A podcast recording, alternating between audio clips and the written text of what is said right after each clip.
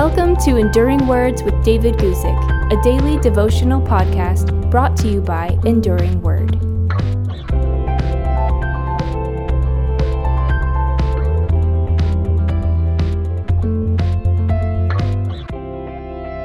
Today, I want to talk to you about just the very beginning of a bold letter in the New Testament.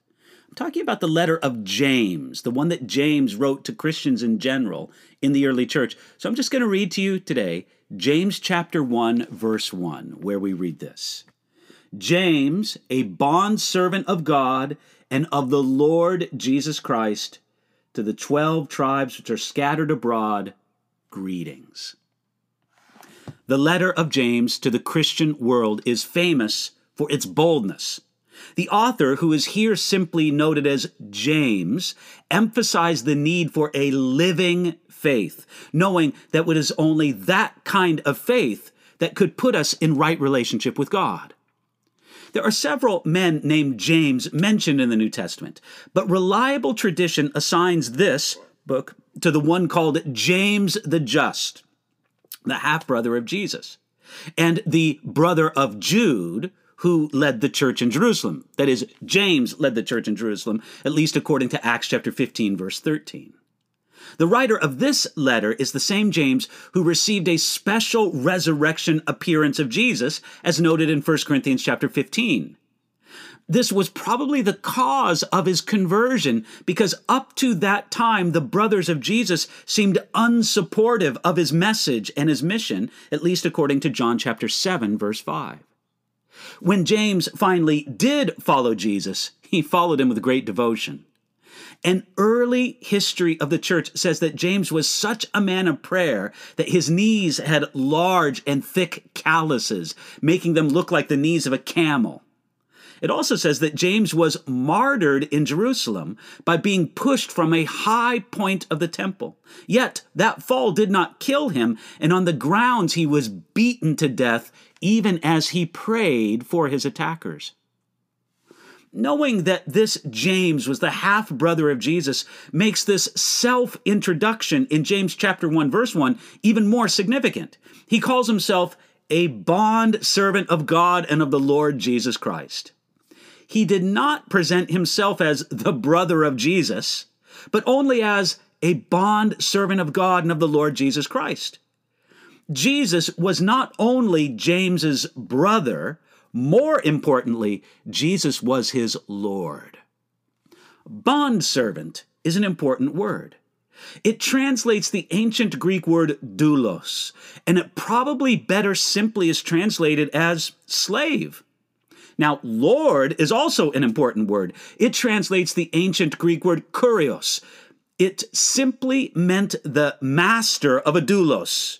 And in context, it means that James considered Jesus to be God. James addressed this letter to the 12 tribes.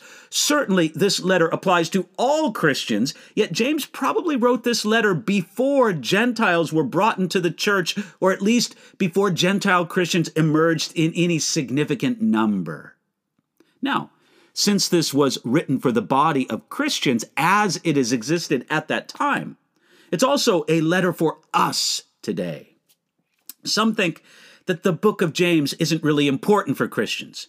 Some people like to quote Martin Luther's famous opinion of James as a letter full of straw. But Luther's remark should be understood in its context. Martin Luther was sometimes frustrated because those who wanted to promote salvation by works quoted certain verses from James to him.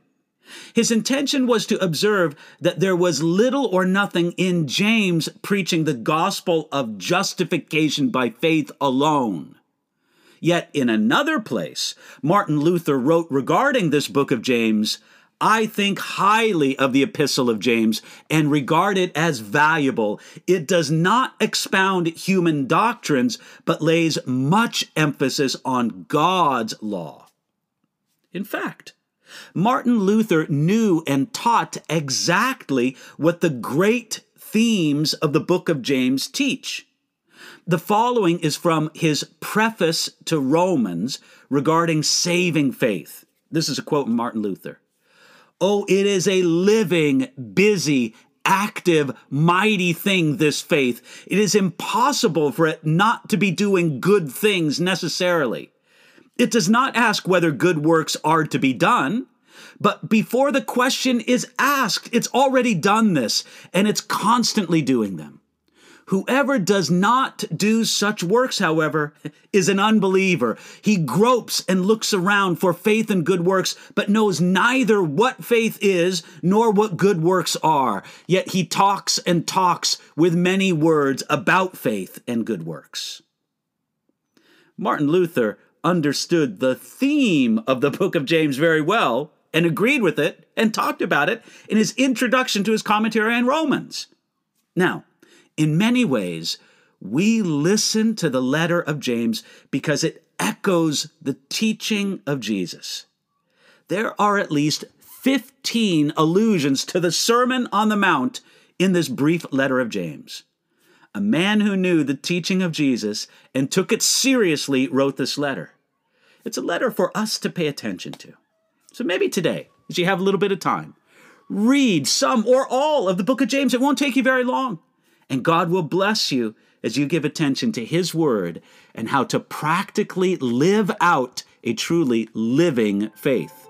You can do that today.